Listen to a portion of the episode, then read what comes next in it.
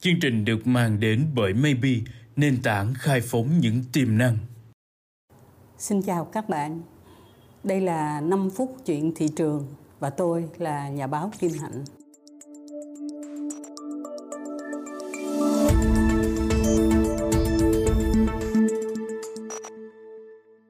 Câu chuyện của chúng ta hôm nay tôi rất hào hứng kể cho các bạn nghe là quyền lực mềm quảng bá thương hiệu về quốc gia bằng những cái loại hình nghệ thuật. Chúng ta có một đạo diễn không trẻ tên là Trần Hải Đệ, anh sinh năm 1952. Ảnh là một trong những cái người tốt nghiệp cái khóa đạo diễn đầu tiên của trường nghệ thuật sân khấu 2 cùng một thời với lại chị Minh Ngọc, anh Trần Ngọc Giàu, chị Mai Thanh Dung và khi ảnh rời Việt Nam một cách lặng lẽ đi Mỹ, thì rất lâu tôi không có nghe tên tuổi gì hết và một hôm, chúng ta thấy có một đạo diễn sân khấu và âm nhạc anh Mai Quốc Việt có viết một cái bài về trường hợp của anh Trần Hải Đệ. Anh đi tham gia vào cuộc tuyển lựa vai trong một cái vở kịch mới của một cái sân khấu kịch thể nghiệm danh giá ở New York.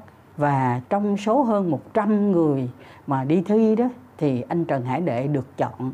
Câu chuyện tới đó nó cũng thấy là đã có hậu rồi, nhưng nó hay hơn ở chỗ là anh này rất mê ca trù và thường thường khi nào mà xong cái vai hay là đợi sẽ vào vai thì ảnh gắn cái tai nghe và ảnh ngồi ảnh nghe say mê. Hôm đó tình cờ ảnh bật, ảnh hát lên cái điệu mà ảnh đang nghe ở trong tai nghe và ông đạo diễn nghe thấy thì ông đạo diễn mới nói, anh hát cái gì vậy? Thì ảnh mới đưa cái tai nghe cho người đạo diễn.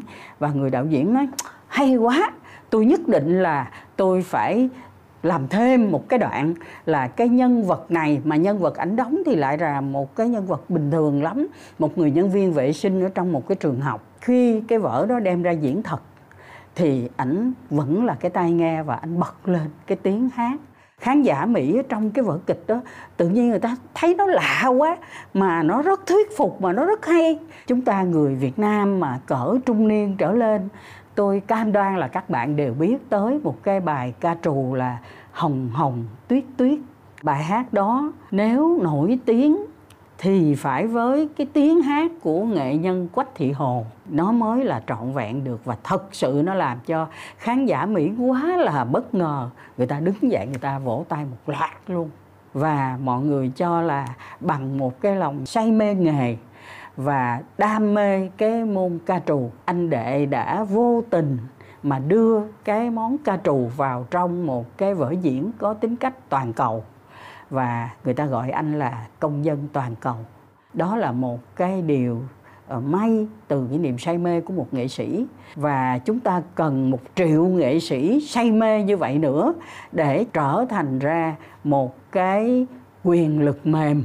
Nghe thì nó có vẻ xa xôi, thưa các bạn, nhưng mà tôi nghĩ những thế hệ sau này, các em với lại một cái niềm say mê tột đỉnh, các em có thể tự đặt ra một cái cột mốc thách thức như vậy chuyện thị trường hôm nay đến đây xin tạm dừng và tôi xin hẹn các bạn 5 phút tiếp theo.